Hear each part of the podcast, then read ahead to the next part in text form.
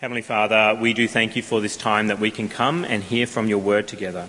Heavenly Father, we pray that you may indeed bless the preaching of your word.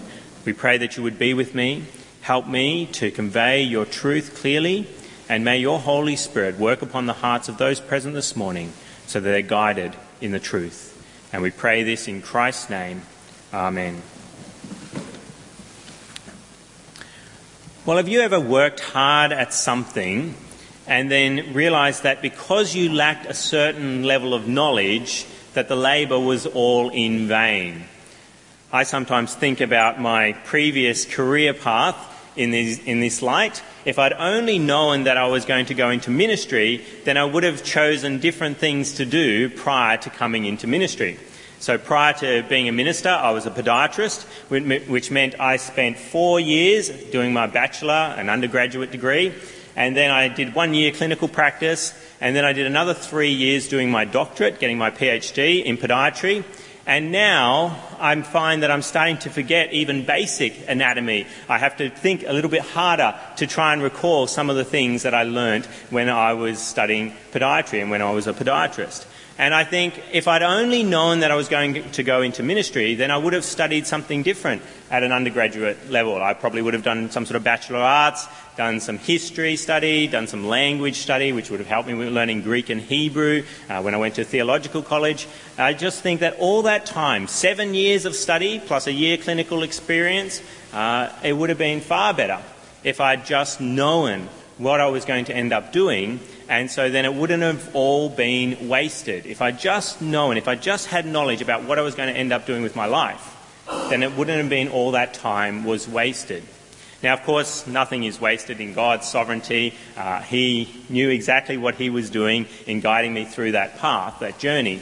And, uh, and so I'm sure there's benefits there, and I can see some benefits, uh, but I still think it would have been far better if I'd known where I was going to be, and so I wouldn't have worked hard at something to then let it all sort of slip away. And that's what we're look, going to be looking at this morning is doing something without knowledge and then doing something with knowledge. Doing something without knowledge and doing something with knowledge. We've been working through John chapter 4 and Jesus' interaction with the Samaritan woman at the well in Samaria. And so I encourage you to have your church Bibles open to page 1053. 1053 as we've seen Jesus come and sit down at this well, he's had this long journey, sat down at the well, the Samaritan woman's come up, and he's intrigued her. He's spoken to her about this living water that he can give that will sustain her and give her eternal life. And she's then asked for this living water. And then Jesus has said to her to go and get her husband, and it has come to light that she has no husband. In fact, she's had five of them, and the man she is now living with is not her husband. And so then last time we looked at this passage together, which is actually quite a while ago because of Christmas getting in the way, uh, last time we looked at this passage, we saw that the woman raised this question in verse 19 of John chapter 4. Verse 19, we see, Sir, the woman said, I can see that you are a prophet. Our fathers worshipped on this mountain, but you Jews claim that the place where we must worship is in Jerusalem. She's now changing the subject, and we looked at this last time as to why she would do this. Why would she start talking about worship when Jesus has confronted her with her sin? And we looked at different solutions to why she may be doing that. Whether she's trying to change the subject, change attention away from her sin to speaking about another matter altogether, or maybe she's wanting to know how to worship God rightly. She's been confronted with her sin and she goes, Well, how then do I worship God rightly? Do I worship him on this mountain or do I worship him on the mountain that the Jews claim is the right mountain to make sacrifices at? And so this morning we then come to verse 21 and Jesus' response to her statement there. And Jesus says two things. Verse 21, we read, Jesus declared, Believe me, woman, a time is coming when you will worship the Father neither on this mountain nor in Jerusalem. So the first thing he says is, there's a time coming when it won't matter what mountain you worship God on. Won't matter whether you're worshipping here on Mount Gerizim in Samaria or worshipping in Jerusalem in Israel. It won't matter. And then he says, a second statement, verse 22 You Samaritans worship what you do not know. We worship what we do know, for salvation is from the Jews. And that's what I want to focus on this morning. The, the statement from verse 21 about worship, I'll pick up in verse 23 and following because it explains it a little bit more there. Jesus was just raising the issue. But verse 22, there's this audacious statement that Jesus makes to this woman You Samaritans worship what you do not know.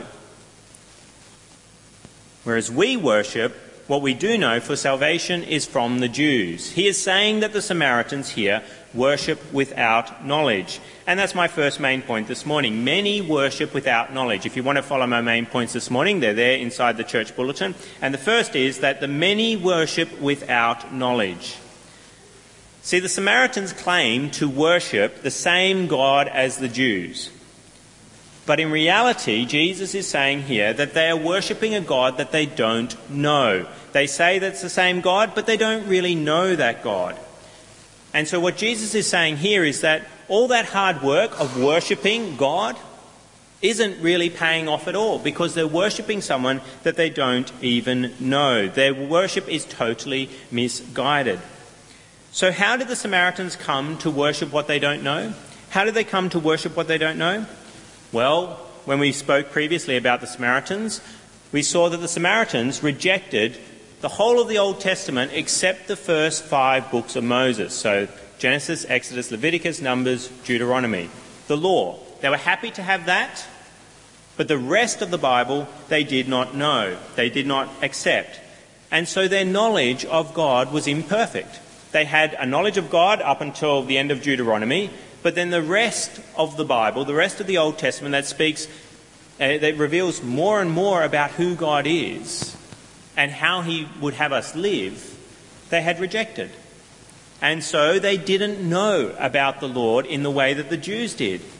And so they were worshipping really a different God, a God that they, uh, the revelation had stopped at the end of Deuteronomy and they knew nothing more about him. And so they were actually worshipping him in false ways. If you look at the practice of the Samaritans and how they first started out, they were actually worshipping other gods whilst thinking that they could worship the God of the Jews. They thought that the God of Jews was the God of that land, and so they would worship that God as well as worship other gods that they'd brought from the nation that they had come from. And so they were engaged in idolatry while still saying that they're worshipping the God of the Jews. And they were worshipping on the wrong mountain, as uh, when we looked at uh, that passage, uh, those verses previously, we saw that it is meant to be Jerusalem that you worship God on, that you offer sacrifices. And you're not supposed to offer sacrifices on Mount Gerizim. And so they were engaged in false worship. They were engaged in, in grievous error here by worshipping without knowledge. If they'd known God better, then they'd be worshipping properly and they'd be worshipping someone that they don't that they do know. Whereas the Jews, on the other hand, had accepted the other revelations from God in the Old Testament. And so they worshipped what they did know. And that's what Jesus is saying in verse 22. You Samaritans worship what you do not know. We worship what we do know. We, as in the Jews. For salvation is from the Jews. And the Old Testament confirms this that the revelation that was given to the Jews was indeed a revelation that was given to them so that they could know God. That psalm that we opened the service with this morning, Psalm 147, says, He, that's God, has revealed His word to Jacob, to Israel, His laws and decrees to Israel. He has done this for no other nation. They do not know His laws. Praise the Lord. God had revealed himself to Israel. And so they were worshipping God correctly. God hadn't revealed himself to other nations, he'd revealed himself to Israel. And so they were the ones who knew God. And so they were the ones who were worshipping a God that they knew, and they were worshipping a God correctly. They were worshipping God correctly. And Paul also, the Apostle Paul in the New Testament, confirms the privileged status of the Jews as people who really did know God. Look with me at Romans chapter 3. Romans chapter 3, which is found on page 1114 of the Church Bibles. 1114, Romans chapter 3, which comes right after chapter 2 and chapter 1, where Paul has been making a case that everyone is a sinner. Everyone is unrighteous. Doesn't matter whether you're a Jew or not a Jew, everybody is in the same boat. But then people say, well, hang on, what about the Jews being a privileged people by God? And so that then is a question that Paul seeks to answer in chapter 3, verse 1. chapter 3, verse 1, Paul says, What advantage then is there in being a Jew, or what value is there in circumcision? Much in every way. First of all, they have been entrusted with the very words of God. What is the advantage of being a Jew? You have been entrusted with the very words of God. You have been entrusted with knowledge. And so that then means you worship a God that you actually know, not a God that's a figment of your imagination that you're going, well, there is a God and I'm not sure who he is, and so oh, I think he'd be like this and I think he'd want me to do this. No, the Jews didn't have to think like that because knowledge had been given to them. The Old Testament had been given to them. God had revealed himself with special revelation to them so that they could then worship a God who they knew. And Paul says a similar thing in Romans chapter 9, verse 4 and 5. Flip with me a few pages over to that page 1119 of the Black Church Bibles. Romans chapter 9. And I'll read from verse 3. Verse 3 For I could wish that I myself were cursed and cut off from Christ for the sake of my brothers, those of mine, uh, my own race, the people of Israel. Now, verse 3 is an intriguing verse in itself that someone could wish that they could be cut off from God for the sake of a whole nation, but that's not the subject of our discussion today. If you want to know more about that, ask me after the service. But verse 4 then continues Theirs, speaking of Israel, is the adoption as sons. Theirs the divine glory, the covenants, the receiving of the law, the temple worship, and the promises. Theirs are the patriarchs and from them is traced the human ancestry of Christ, who is God over all, forever praised. Amen. See the privileges that Paul is pointing out that the Jews have? What are the privileges that they have? They have adoption as sons. They have the divine glory. They have the covenants. They have those promises that God made with them again and again throughout the Old Testament. The receiving of the law. They have been given the law. Isn't it wonderful that you actually know what God wants you to do? That you're not scrabbling and trying to work out what is the law that God would have us follow? They have been given the law. Uh, they have also been given the temple worship uh, which is the big subject that the Samaritan woman has raised with Jesus, is where do we worship? Which temple is the right temple, Mount Gerizim or Jerusalem? Uh, and they also have the promises. Theirs are the patriarchs. That's Abraham, Isaac, and Jacob, the patriarchs. Uh, they, they have those guys. They're, they're, they can trace their ancestry back to them, and even Christ is part of that ancestry. Christ is a Jew. He was a Jew. A lot of people are anti Semitic, and people who call themselves Christians can be anti Semitic. But they seem to forget that Jesus was a Jew. They were a privileged race. And they were worshipping a God that they actually knew then, because God had revealed himself to them. Whereas in contrast, the Samaritans, they had some revelation about God, but they were re- in reality worshipping a God that they didn't know because they were rejecting the rest of the knowledge that had been given to the Jews. They were rejecting that and not knowing God through that. So they had a concept of someone, but then were making up how that person, who that person actually was and how they should behave towards that person. Kind of like you might do with a family member that you've never actually known but you knew existed. You may not have had the privilege of growing up with your parents. Your father may have been completely unknown to you. You knew something of him, you maybe knew his name, maybe knew what state he lived in, but you had very little contact with him. And then you make up over the years what your father is actually like. You look at other fathers around you and you think, oh, my father's like that. That's how my father would be. And that's what my father would do for a job. And then, maybe, decades down the track, you actually meet your father for the first time.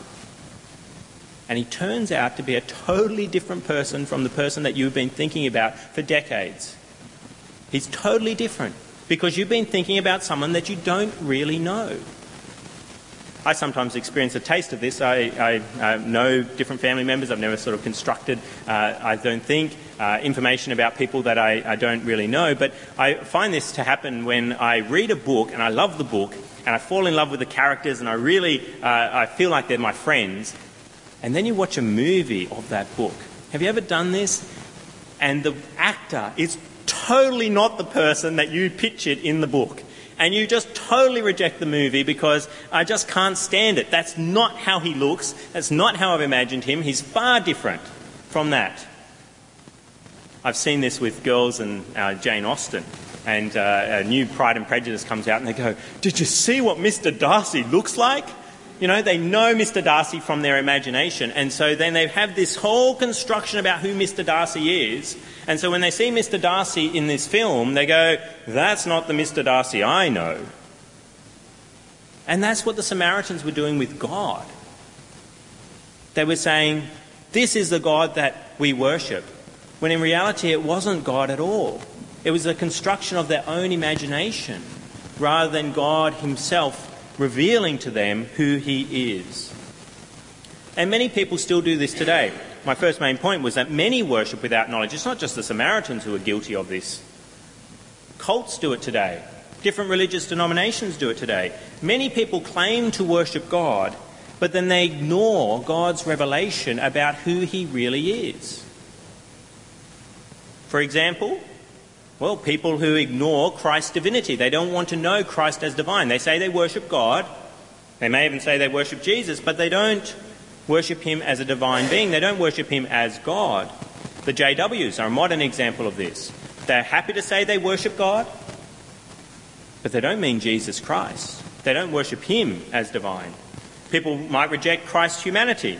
They claim to worship God, but they reject that Christ was ever fully human. And that, an early heresy started in the early church of the Gnostics. They couldn't believe that God Himself would take on flesh. Flesh is bad. Spirit is good, flesh is bad. And so then they were claiming to worship a God that is not the God of the Bible.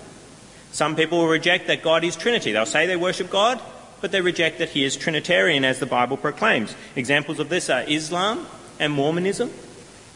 Happy to say they worship God, but not the God of the Scriptures. Some people say they worship God, but they don't want to approach God in the way that He has ordained, through Christ alone, through Christ's work at the cross. Example of this is Roman Catholicism. As much as Roman Catholics believe many similar things to what we believe about who Jesus is and his divinity and his humanity, his death on the cross, they believe that you can approach God in different ways. You can approach God through Mary. You can approach God in, in, through different saints.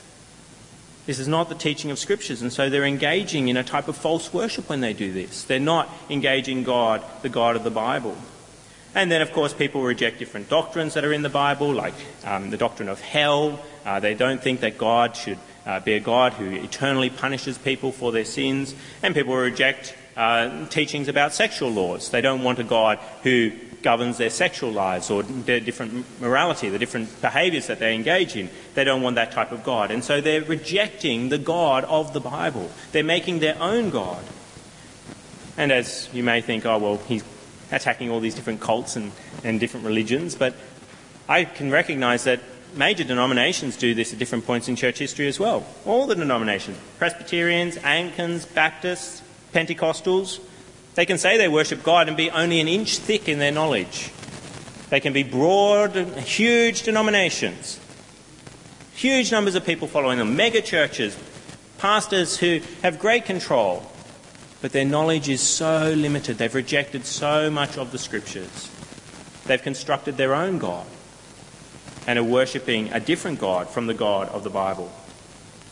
But you may be asking, well, why is it important that we worship God with knowledge. What does it matter? As long as you worship God. It's okay, isn't it? You don't need to have lots of knowledge about Him to worship Him. What's the point? Well, Jesus makes a second statement. The second part of that statement that he makes in verse 22 should send shivers down our spines if we're worshipping God without knowledge. What does he say in verse 22? You Samaritans worship what you do not know. We worship what we do know, for salvation is from the Jews. For salvation is from the Jews. And that brings me to my second main point this morning. Worship with knowledge brings salvation. Worship with knowledge brings salvation. If you're worshipping God without knowledge, you're worshipping without salvation. Whereas if you worship God with, sal- with knowledge, you have salvation. And this makes sense. How can you call for someone to come and help you if you don't know who they are. Imagine you are having a heart attack and you know that you need someone to help you. And you might even know that it's the ambulance that you need to call. You need to call the Ambos to come and help you out. But you don't know what number to call them on. You don't have knowledge about them, so then you can't get salvation from them because you aren't going to call them. You might call somebody else, and they aren't going to be much help to you. You need to know those people that can give you salvation. And so, you, and, and, so then here we see that Jesus says you need to know that the God you worship, you need to know him or you won't have salvation. Salvation comes from Judaism. And it comes from Judaism because they have knowledge of God. The Bible again and again revealed from the very beginning right through to the New Testament, it reveals again and again that salvation comes by trusting in the Messiah, by trusting in Jesus Christ. The revelation gets more and more full as time develops, but it always comes. Salvation comes by trust in the Messiah, by trusting in Jesus Christ. The Old Testament teaches that, and that's a Jewish book. The New Testament teaches that, and that's pretty much a Jewish book as well, written by mostly Jews. So salvation comes from the Jews in the sense that they're the ones that have knowledge of how you can be saved by faith in Jesus Christ. But it's interesting here that Jesus is not saying that it's only the Jews who are saved then. They have the knowledge, they have salvation by that knowledge. Does that mean that if you're not a Jew, then you can't actually participate in that knowledge and you can't participate then in salvation? You can't be saved from your sins. Well, how does Jesus phrase it here in verse 22? You Samaritans worship what you do not know. We worship what we do know, for salvation is from the Jews. Another way of translating that, the Greek word there is out of out of the Jews. Salvation comes out of them. Comes out of the knowledge that they have, but even out of the fact that Jesus is a Jew, a Jewish of Jewish descent. And of course, he is the salvation that we enjoy. His sacrifice at the cross for our sins grants us salvation. Instead of us being punished for our sins, he is punished on our behalf. And we can then be saved. So salvation comes from knowledge, which has been granted to the Jews, but then is opened up to everybody who wants to know. So, what does this mean for you today? What does it mean for the Samaritan woman there so many years ago?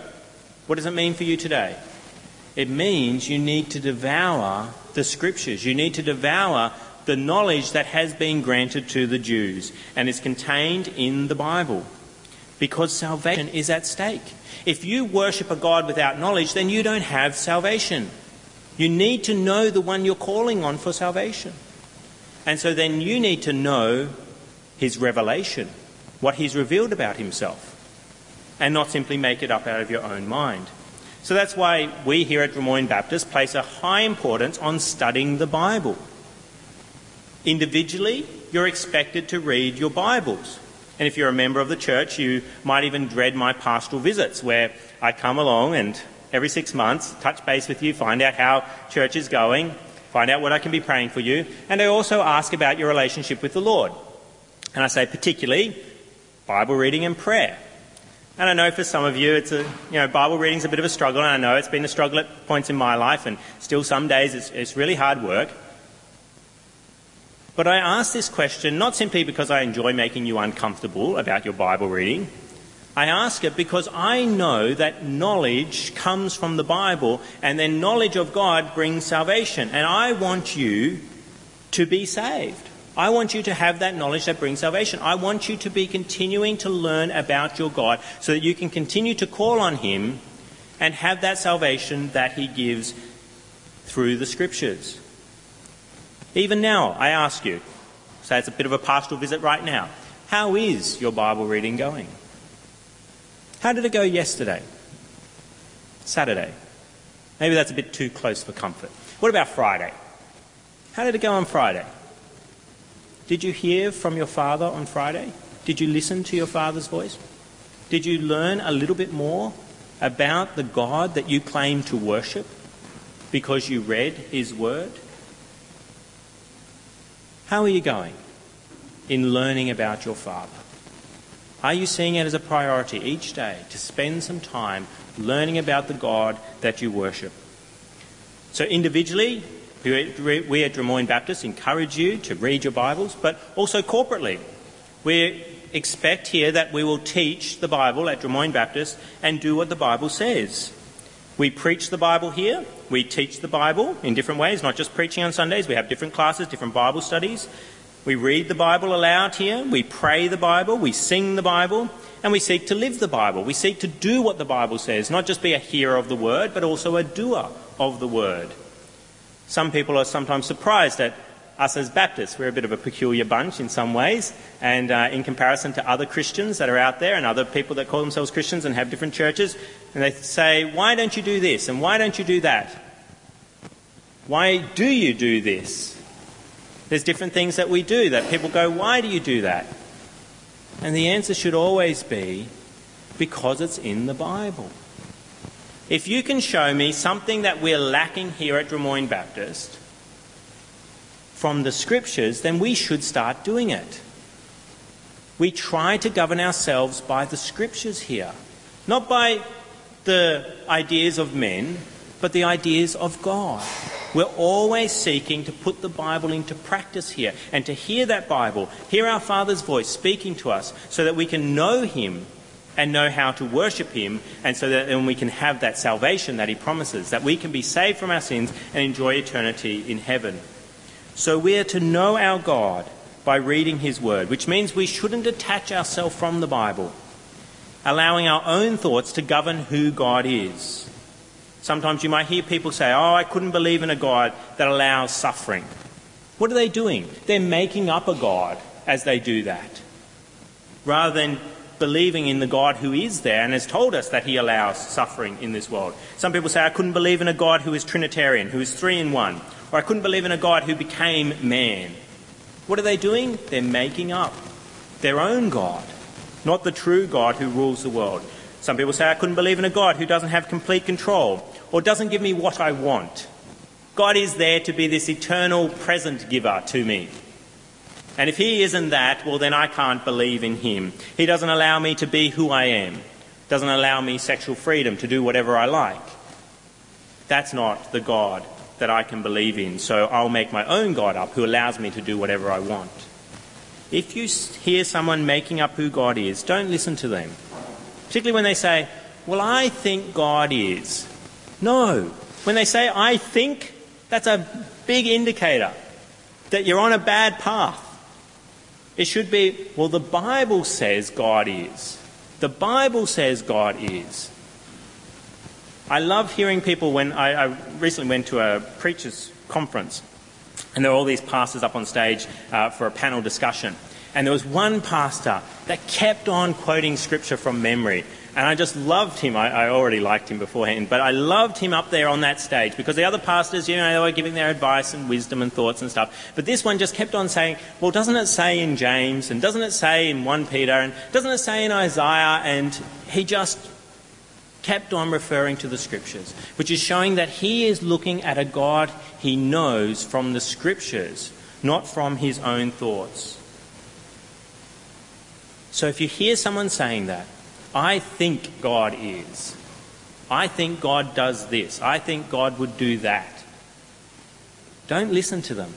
And in fact, given the circumstances, whatever circumstances they may be in, might even be worth rebuking them, as Jesus does here. I mean, Jesus is rebuking this woman, really. He's saying, Our fathers, uh, sorry, you Samaritans worship what you do not, do not know. We worship what we do know, for salvation is from the Jews. This is an audacious statement to say that you don't know what you're talking about. You don't know who you're worshipping.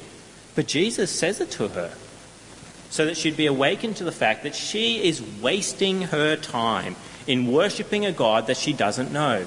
And it's far worse than even my five years of study. Uh, no, seven, I can't count. Four years undergrad, three years PhD in podiatry. Seems like a waste of time. But in the end, it's not that big a deal because salvation is not at stake. Whereas imagine worshipping a God that you don't know for decades and decades. And then you turns around, you turn around and you find out that you're worshipping someone you didn't even know. It's not the God who made everything. who you've been worshipping. You've been worshipping a God that is a construct of your imagination. And if you'd only read the scriptures, you would, be, would have been worshipping all that time someone you did know and who does grant salvation. So, are you worshipping without knowledge? If you're doing that, then you're wasting your time and running the risk of not inheriting salvation, of not having eternal life. Don't worship without knowledge. You need the knowledge of the person that you are worshipping, and that comes through the scriptures. I encourage you in 2016, you've got a new year before you. If you have been worshipping without knowledge in the past, confess it to the Lord, ask for His forgiveness for 2015 and prior. 2016. Seek to know the one whom you are worshipping so that you will have salvation. Start reading the scriptures for yourself and with others so that you can then worship one you know and have salvation. Let's come to God in prayer. Let us speak with Him. Heavenly Father, we do thank you that you do reveal yourself to us. You didn't have to, but you do. You revealed yourself to the Jews, you showed them who you were and how they were to worship you. And Lord, we thank you that that salvation does indeed come out of the Jews. It is from the Jews, which means we can share in it today as well. Many Jews have embraced you and worshipped you properly and are rejoicing with you even now. The Lord, many Gentiles, many non Jews have also come into your kingdom because they have sought to worship one they know, rather than worship one who is a construct of their own imaginations. Lord, we pray that we may always seek to worship one we know. May we devour your scriptures, knowing that in there is true knowledge of the God who made us. And therefore, there is salvation through knowing the one who made us and reveals himself to us in the scriptures. So, Lord, we pray that we would indeed be people of the book and trust in Jesus Christ for salvation. And we pray this in his name. Amen.